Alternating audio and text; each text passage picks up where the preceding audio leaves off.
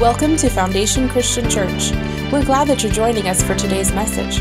For service times or to join a disciple group, please visit foundationcitrusheights.com. Who's ready for some Bible teaching? Awesome! More than three hands this week. I'm excited too. Let's get going. Uh, who here knows what a family crest is? People who love history or studied their heritage. So, this is a very English and French thing, but you've definitely seen it. Um, now that I'm going to describe it, you're going to see it more. A lot of businesses have them as well. A family crest, a lot of people think, started to evolve perhaps in the 11th century in northern France.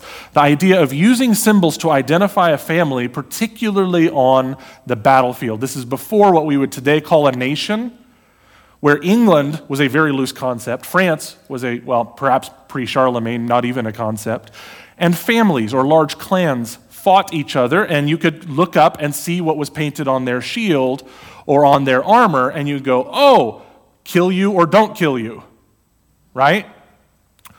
Today, in businesses, institutions, educational institutions, uh, or, or just families, castles, will have these, and what's really cool about them is not just that they're artistic and that they are pretty, but what evolved culturally over the decades and centuries was that the emblems within the crest all had meaning of what was important to the family. So, you and I today, it's very rare. You know, the industrialized world is very, very literate. It's uncommon to run across an adult who, didn't get the chance to learn how to read. We, in our businessy approach in the 21st century, we would, I don't know, put our core values on a written list and stick it up on the wall. But for hundreds of years, especially when the peasantry, you know, an easy 95, 97% of the population did not read, but you needed to know who was who, this is how you communicated. And so it's very common when you look at some crests, you see an open book, and everybody who's an expert on crests will say, that's not any book, that's the Bible. This is saying we're devoted to God. Um, other obviously biblical symbols, like uh, the dove, this is a family who might be ready for war, but we don't desire it. We desire peace, and that's what we value. Grapes on a grape branch a symbol of prosperity. God has blessed us, and we want to turn around and be generous because of what God has given us. All of these things could be immediately unpacked by anybody who just looked up and saw the picture within the shield. And there are room for four or five animals on the outside, all kinds of things. The type of, like, this one has a crown on top, so there's royal, there's, there's title that goes with this one. Um, many of them were just more military in their nature. Uh, we are coming across today and for the next seven weeks perhaps the most succinct and powerful piece of scripture to tell us that we are a family and what are the markers that makes the family of God the family of God. Here's how you know that Jesus is smiling at your behavior, smiling at your attitude, smiling at your heartbeat. This is what the family of God's crest looks like. This is what we value in the family of God. Because Jesus told us to value it, not because we decided, right? When we decide, we come up with silly things like children can't run in the sanctuary because the carpet is sacred. Anybody been in a church? Well, you don't have to raise your hand, right? And I was reading this book, and it said, where there are no oxen, the stall is clean. The Bible says that. Are you going to celebrate that the stall is clean? You have no oxen, and the very next line is, How's harvest going to go for you? You're going to celebrate that your carpet is clean, but you have no children in your church. What's the future of your church without children? When we build our definitions of the family of God from our preferences instead of from Scripture, what we get is a disaster. That's what we get. We get a disaster. And so turn with me to Acts 2:42. I guess you're already there. I'm the one who's slow on the uptake. And we're going to do something different because I know you guys are change addicts. You love it. Changing stuff left and right because that's what church folks are. You're change junkies. I can see it. I'm not going to read you the scripture this week.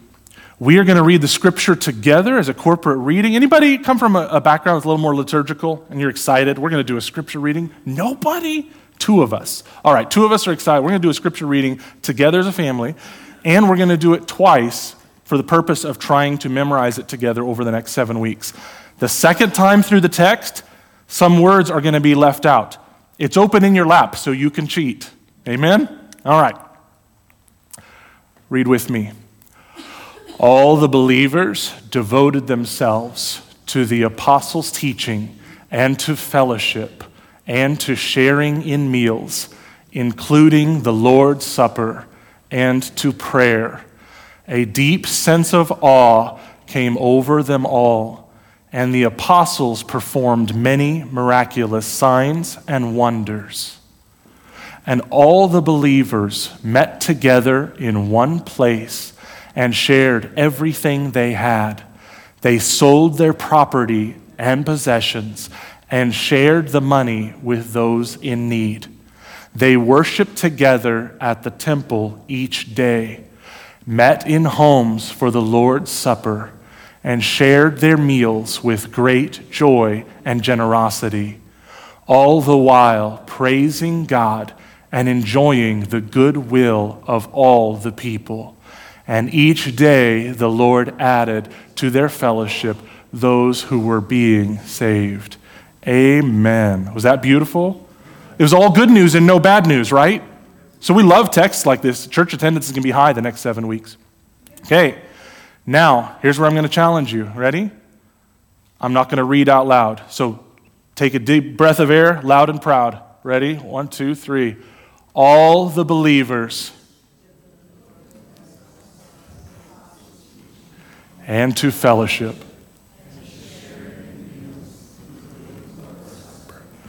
And to prayer. A deep sense of awe came over them all.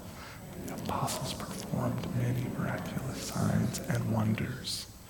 And all the believers met together in one place, shared everything they had they sold their land and possessions and the money those in need.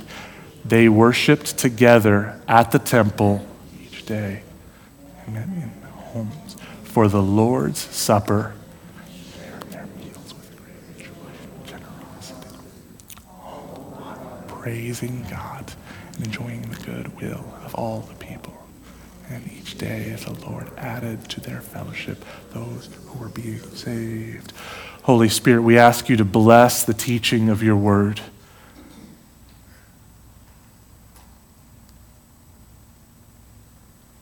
Help our hearts to drink this in.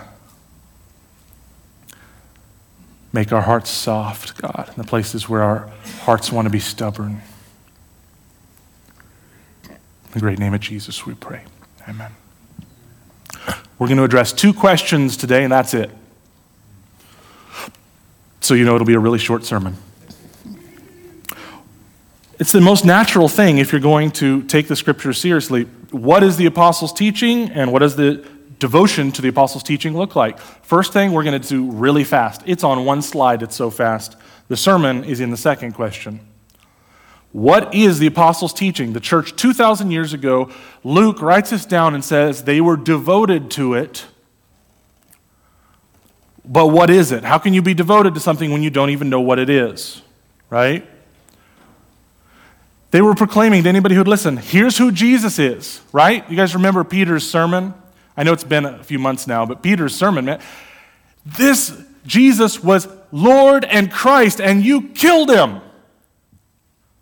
But it's okay. God raised him from the dead, right? This is what the apostles are teaching who Jesus is, what he did, especially his incarnation, his sinless life and teachings, his suffering, death, resurrection, ascending to the right hand of the Father. Those are the highlight reel, right?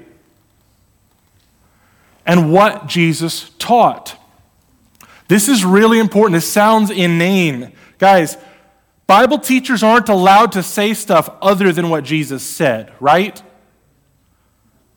We have a tradition that's going on its 21st century now of repeating what the apostles said, and the apostles said what Jesus said. The apostles said what Jesus did, the apostles said who Jesus was. We do not get to make up who Jesus is. We do not get to pretend and make up about what Jesus did, and we don't get to make up what we think Jesus said. That's how you start a cult. The thing is, in the United States, we don't see cults for what they are because we're so devoted to our own autonomy that most people have started a cult that only has one member, and they didn't tell anyone else. They just say, Well, my Jesus I keep talking about Talladega Nights. It's a horrible movie, but that, that scene where they sit around the dinner table is very poignant, where everybody at the table has their own image of what they want Jesus to be, and they're willing to admit that it's based off their own desires. This is how I like to think of Jesus.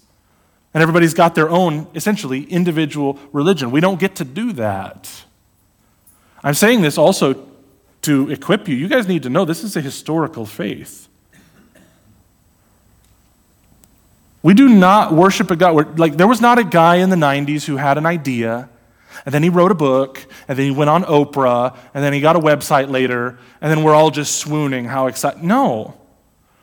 2,000 years of people from wildly different cultures, speaking different languages on all six continents, have decided to worship Jesus Christ as the Son of God and Savior of the world. That's bigger than big. You guys know the Bible was taken off the New York Times bestseller list about 100 years ago because it never changed. The Bible was always number one. There was nothing interesting. In 2023, as pagan as you might feel like American culture is, the Bible is still number one. Why? Because somebody duped 2 billion people into thinking that the tomb is empty.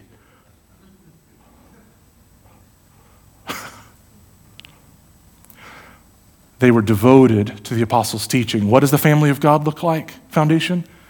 We have to be devoted to the apostles' teaching. What do they, what do they teach? Who Jesus is, what Jesus did, what Jesus taught. Now, the meat of the sermon. What does it look like to be devoted to the apostles' teaching? This is the scary part because now we're going to have to do stuff, right? Oh no. Please don't make me do nothing. A few answers. Four. Four answers total for those of you who are nervous. It's not 17 things. Listening to their teaching. You want to be devoted to the apostles' teaching? You got to listen to what the apostles taught. Listen to what the apostles taught. So, years ago, I believe it was El Salvador. Uh, this picture is in Japan. Tragically, dogfighting is not only legal, it's a very normal, uh, celebrated pastime. But there was a guy in El Salvador who owned a number of dogs for the express purpose of dog fighting. And he was getting really, really wealthy. He was coming to the end of his life. He had no children. He wanted to leave all of his possessions, including his dogs, he wanted to leave them to his nephew. And he's not feeling well, and he talks with his nephew and says, I'm leaving everything to you. The dogs are yours, the house is yours.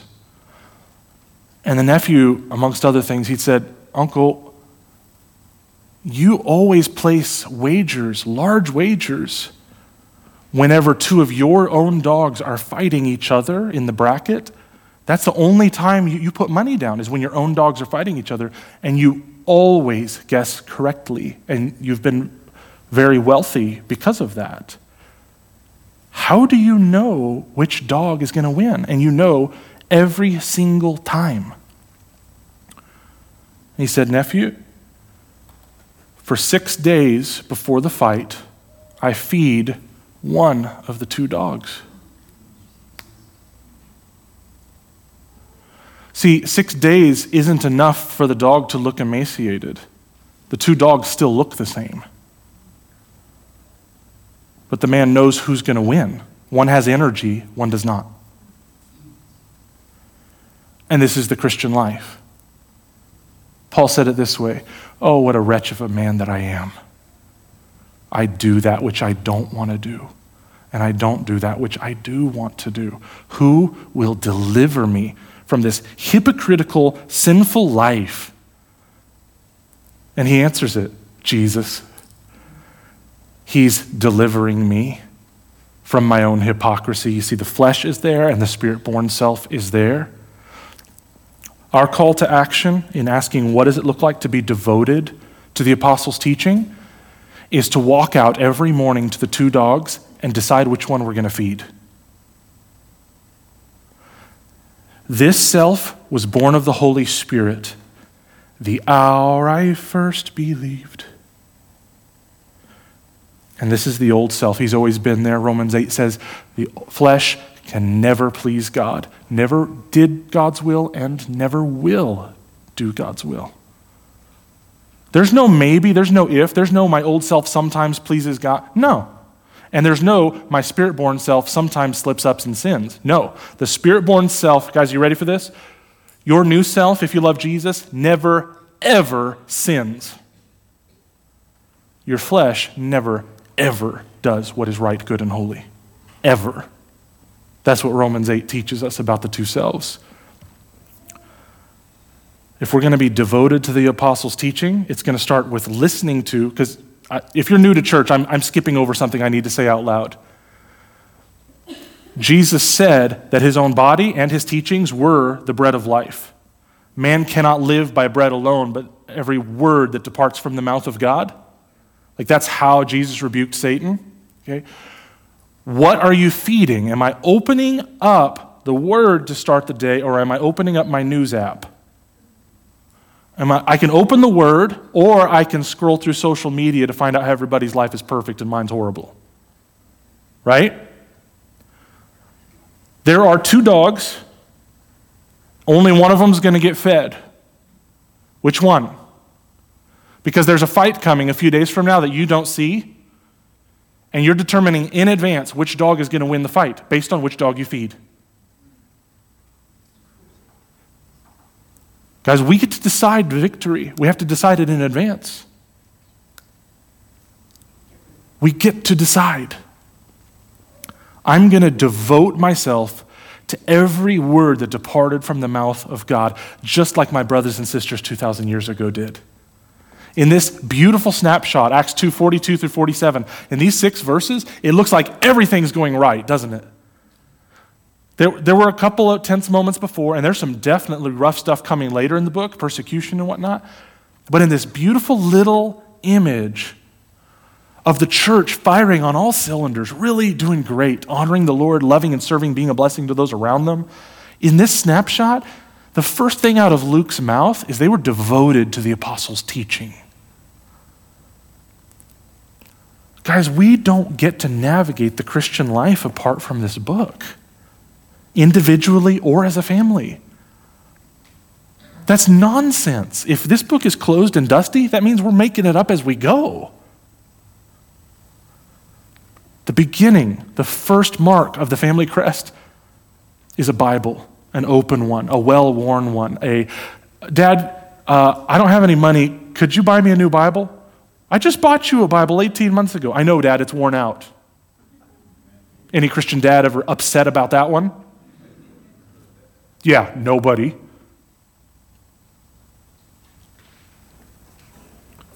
So here's your next step Read the Bible daily and sit under good Bible teachers. I forgot to under, oh, no, the underline is there. I just couldn't see it. Read the Bible daily and sit under good Bible teachers. Uh, I'm using a little bit of Hebrew language when I say sit under, but this is really important. Guys, you know the YouTube videos that you choose to listen to matter? You're sitting under the tutelage of somebody who, right? They're telling you what's they, uh, their view of truth. And there are certain videos where you know you don't agree with them on everything, but you're listening for some other reason. But when it comes to Bible teaching, you're handing a little bit of spiritual authority to that person. When you believe they are a Bible teacher and they're going to deliver to you what's true, please be careful. Measure every human teacher, measure them against Scripture, their words, and go, is this true? Okay, a practical, another practical, so let me recommend for those of you looking for a podcast, Write this in your margins North Coast Church. North Coast Church in San Diego. Well, they're clearly suffering for the Lord down there. That's rough. That is rough. Uh, North Coast Church, I have listed, they have three preachers who are on rotation. I've been listening to them for six or seven years. They are solid. Allow them to feed my soul. If you're looking for, for something you want to do while you're walking your dog or while you're on the treadmill or while you're gardening or whatever you're doing, I could not recommend their church more highly enough. They take the Word of God seriously, they love people. Sometimes their announcements are the exciting part because you hear how they're serving people around them. Um, so that's one example. But a practical example is uh, when we assemble disciple groups to be together after Labor Day up through Thanksgiving. Guys, one of the definitions, and this is a sermon for another day, but one of the definitions of an elder is that we are carefully searching the scriptures in order to teach and protect the flock from bad doctrine. And I do my best, I think the elders do their best, to spread the elders out across the groups so that when you get into a disciple group and there's an, an elder or two in that group, you're doing what? You're sitting at the feet of the elders. That elder never, ever is allowed to teach something that the group doesn't agree with on primary doctrines. So you're really sitting under the leadership of all of the elders when you join a group. I just want to encourage you to do that. Second, what does it look like to be devoted to the apostles' teaching? Being held accountable to their teaching? Ah, look at that. You guys didn't erupt in cheering and applause. Oh my goodness. You mean I gotta. Oh.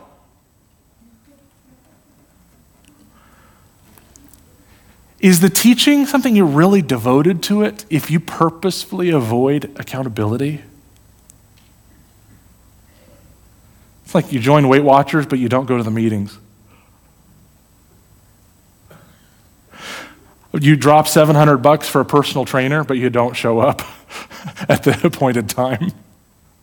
Well, he's going to tell me what to do. and you're trying to make dietary changes, but you keep hiding food from your spouse. Guilty, my hand's up. Right? You're trying to avoid the practical accountability of your family or your friends who could join with you to encourage you.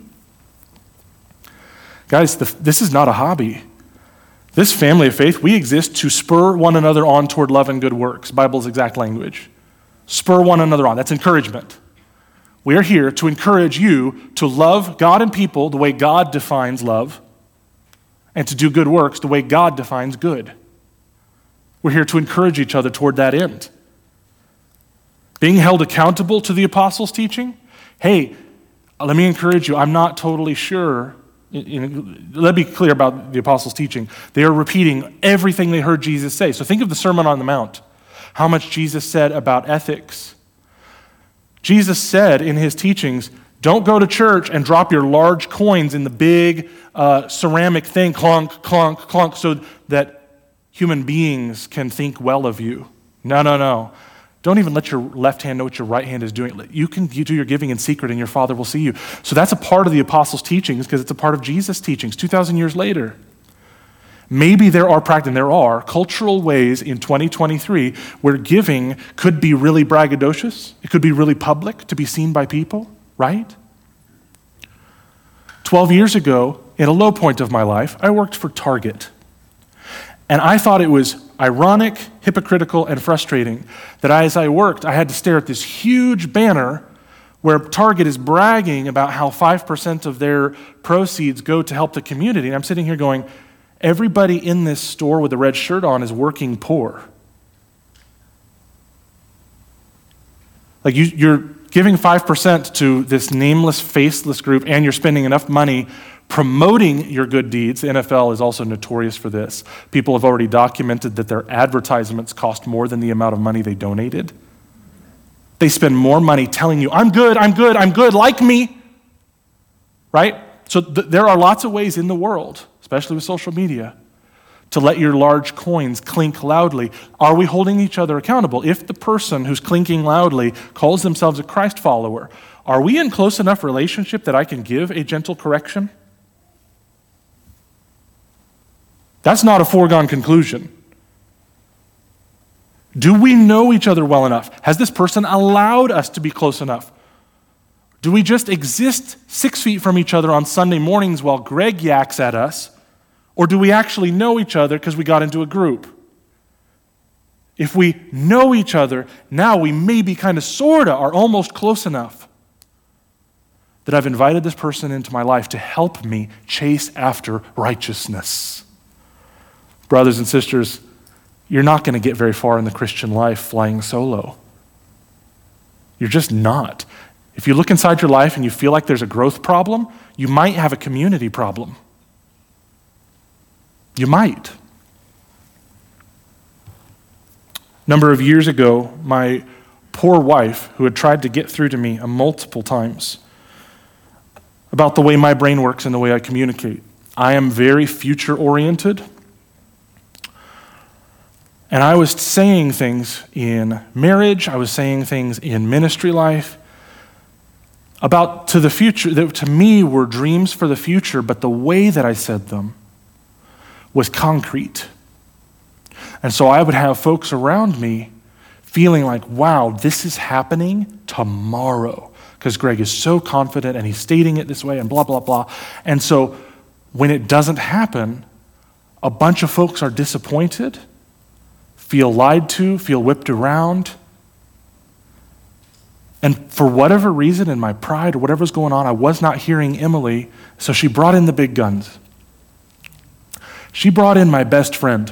How many of you guys know you're not my best friend if you're still afraid of my reaction? Hallelujah. Your best friend is not impressed with you. Your best friend will say, That sermon was lousy, Greg and here are 14 different ways to make it better. And he's right. There's nothing you can do. and Ken had to come to me and say, Hey, buddy, I know you know the scriptures. So I'm not teaching you something when you say, Let your yes be yes, let your no be no. All other such boasting is evil. And the way are you, you are communicating your, to your wife and to others it is not serving people and it's hurting people.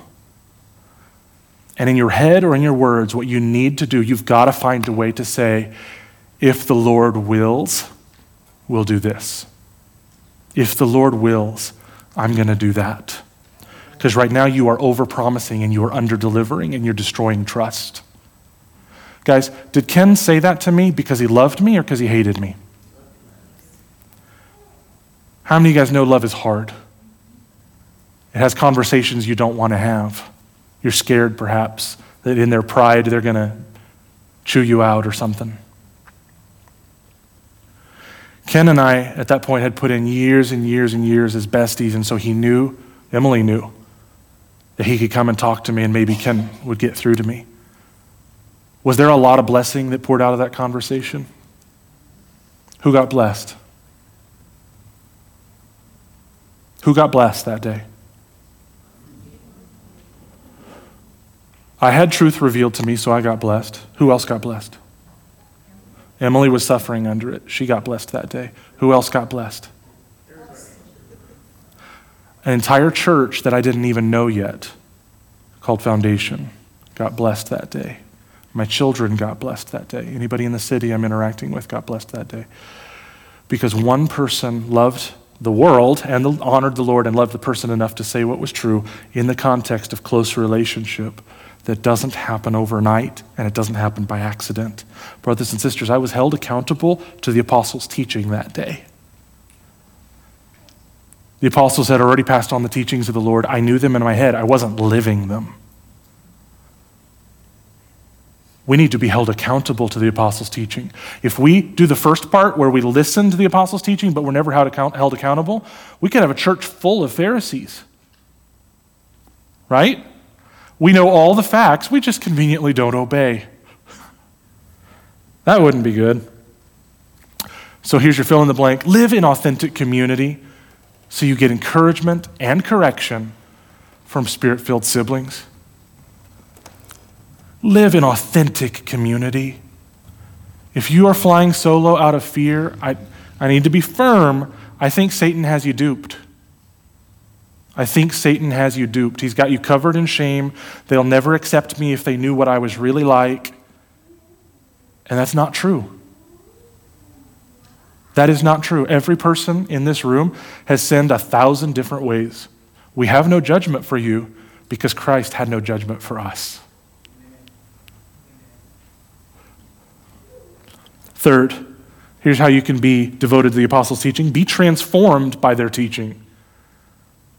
Back to the book of James. If it doesn't change you and manifest in good works, was it real? Brothers and sisters, do you read the scriptures with the expectation of being transformed?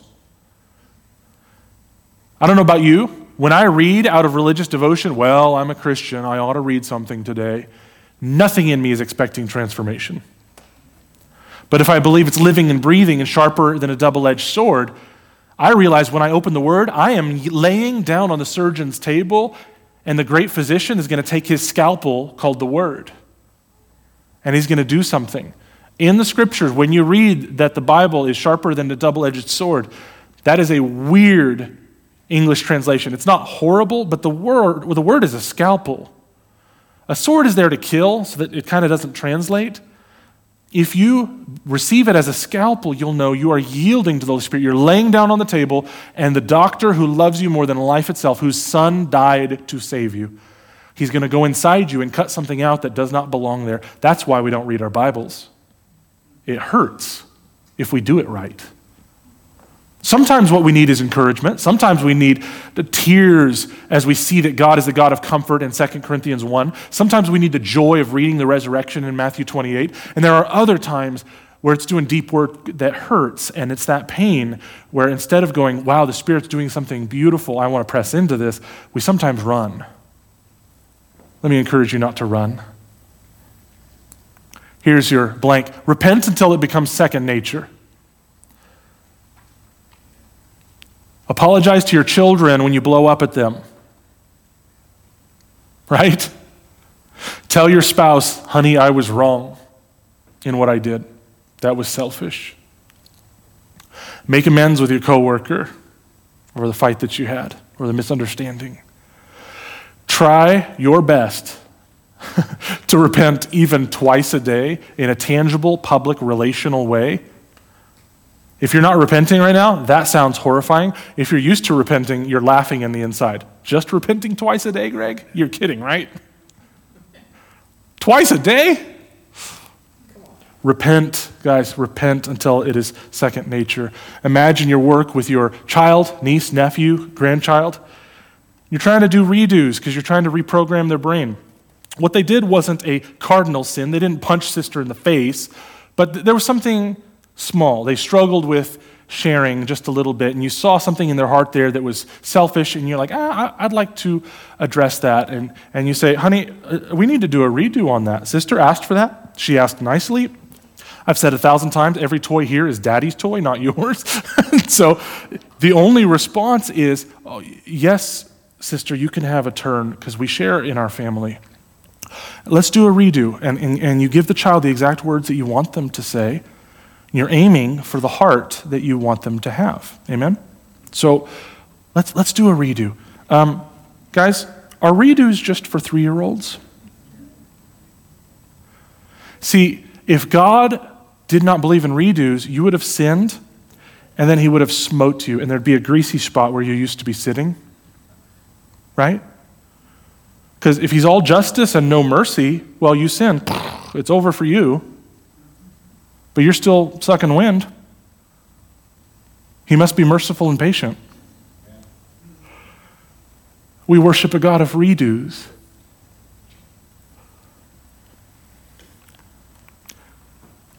What about this? Serve God and others. You want to be transformed by the teaching? Serve.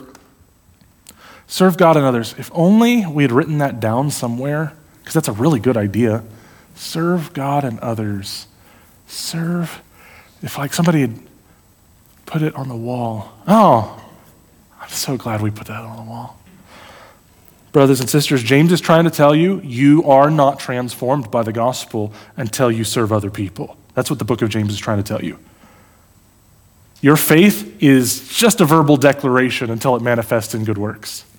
You want to be transformed by what Jesus taught through the apostles? Repent and serve, and repent and serve, and repent and serve. And there are other good answers to that too but we don't have all day. Last, because I'm going long. What does it look like to be devoted to the apostles' teaching? Passing on their teaching. Passing on their teaching. How do you receive a gracious gift that is endless in its volume and you don't share the resource?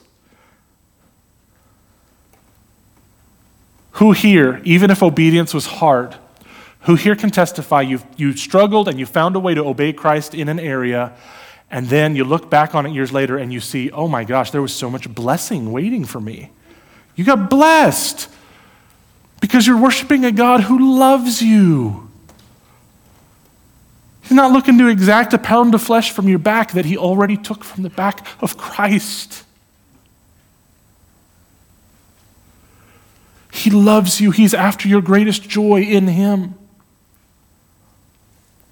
And you've been blessed. Go, please, study Psalm 119 this week if you haven't recently. How does somebody lose their mind? I'm losing sleep. Lord, it's midnight, but I can't sleep because I'm thinking about your, your precepts. Lord, I woke up early. I, I wanted to sleep longer, but I'm so excited about your commandments. They are sweeter to my tongue than honey. Your commands are so good. This isn't the heart of a guy who feels constricted by God's law, is it? If God's laws exist for his glory and for your blessing and the blessing of people around you, how on earth do you not take everything that Jesus taught and pass it on? I feel like Jesus said something Go and make disciples of all nations, baptizing them in the name of the Father, the Son, and the Holy Spirit, teaching them to obey from time to time when they feel like it. Did I do that right?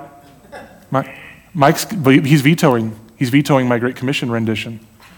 Dag nabbit, teaching them to obey all that I've commanded you. And I'll be with you always, even to the end of the age. The Great Commission is not go and get them saved, declare victory, and leave. That's not the Great Commission. We're going to make disciples. It doesn't say converts, it says disciples. If we are devoted to the apostles' teaching, the way that our first brothers and sisters were, we're going to make disciples. So here's your next step tell friends who Jesus is. I don't think there's even a blank on this one. What he did and what he taught. These three components I gave you that I believe are a decent interpretation of the apostles' teaching. Tell friends who he is, what he did, and what he taught. And then it's 1025. So I'm going to say this story lightning fast, and then we're going to be done. John D. Rockefeller had so much money 130 years ago, it would be hard to calculate, translating it, you know, for inflation, etc. He was an oil man. He had other interests, but he's mostly known for oil. And there were some what came to be called robber barons, some very wealthy men in the 1880s, 1890s, 1900s that had very different approaches on what they were going to do with their wealth as it relates to legacy, what they're going to do uh, when they died. Carnegie famously said, My children aren't getting one red cent because they need the journey. He's like, I'll pay for your college. You're welcome. You know, like that was it. And it's fascinating because, and that's how so many, uh, I think like 1,400 libraries in New England exist because Carnegie bought the land, built them, and then the community donated the books. So he's like, My children aren't getting a penny. Rockefeller took a different route. He knew what the psalmist says What's the point of wealth? Your kids will be a fool and they'll waste it all anyway. That's in the Bible. What's the point of leaving an inheritance? They're all, they're all going to be fools. Rockefeller set up a family trust, which is going to this day, going strong. Could you imagine? In 2023, it's still going strong. Where his family members could get money from the trust at different ages and stages, but they had to do certain things in order to get money. So that from the grave, Robert D. Rockefeller is still telling his great grandchildren what to do. Is that amazing? Any control freaks in here that are just loving this story? He never rewarded buying liabilities. He's not going to give you money to go buy a fancy car. The, the, trust says flat out if you marry, I'll give you some money. If you have children, I'll give you some money.